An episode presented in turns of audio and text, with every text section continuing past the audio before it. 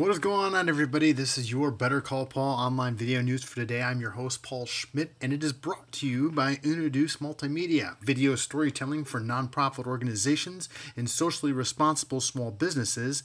Introduce Multimedia, one company, twice the possibilities. Well, the ad market or agency or industry, whatever you want to call, it, is having a little bit of a fuss right now as the big tech market are really starting to control what the advertising world is going to be able to do going into the near future with a lot of the rules and and so on and so forth or or actually the actual technology taking over what's going on such as Google removing cookies and Apple taking on uh, you know targeted ads and so on and so forth and having and having advertisers access people through the phone and all that other stuff, as well as the California's uh, California's Consumer Privacy Act.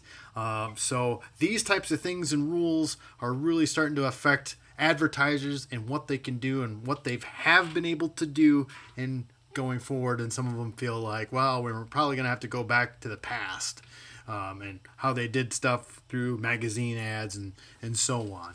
Well, what I look at it as if you are a small business and or marketer, uh, going local and being really targeted on, on the local end of things uh, aside from the big brand market maybe where you need to go because those are the one those are the folks that are really looking to engage with their customers know who their customers are are face to face with their customers and so on so that might be a market that you use and that people are actually using the um, ability to reach their neighbors quicker than they've ever had before. So that is something to think about as a marketer, a small business owner, um, to really look at the fact that uh, you have the ability to really know your customer. So we'll see what happens, how that shakes out, and what the future holds for the ad market. But it's all about iteration, all about um, pivoting and evolving, especially in this COVID 19 times. So that's what the ad market has to do as well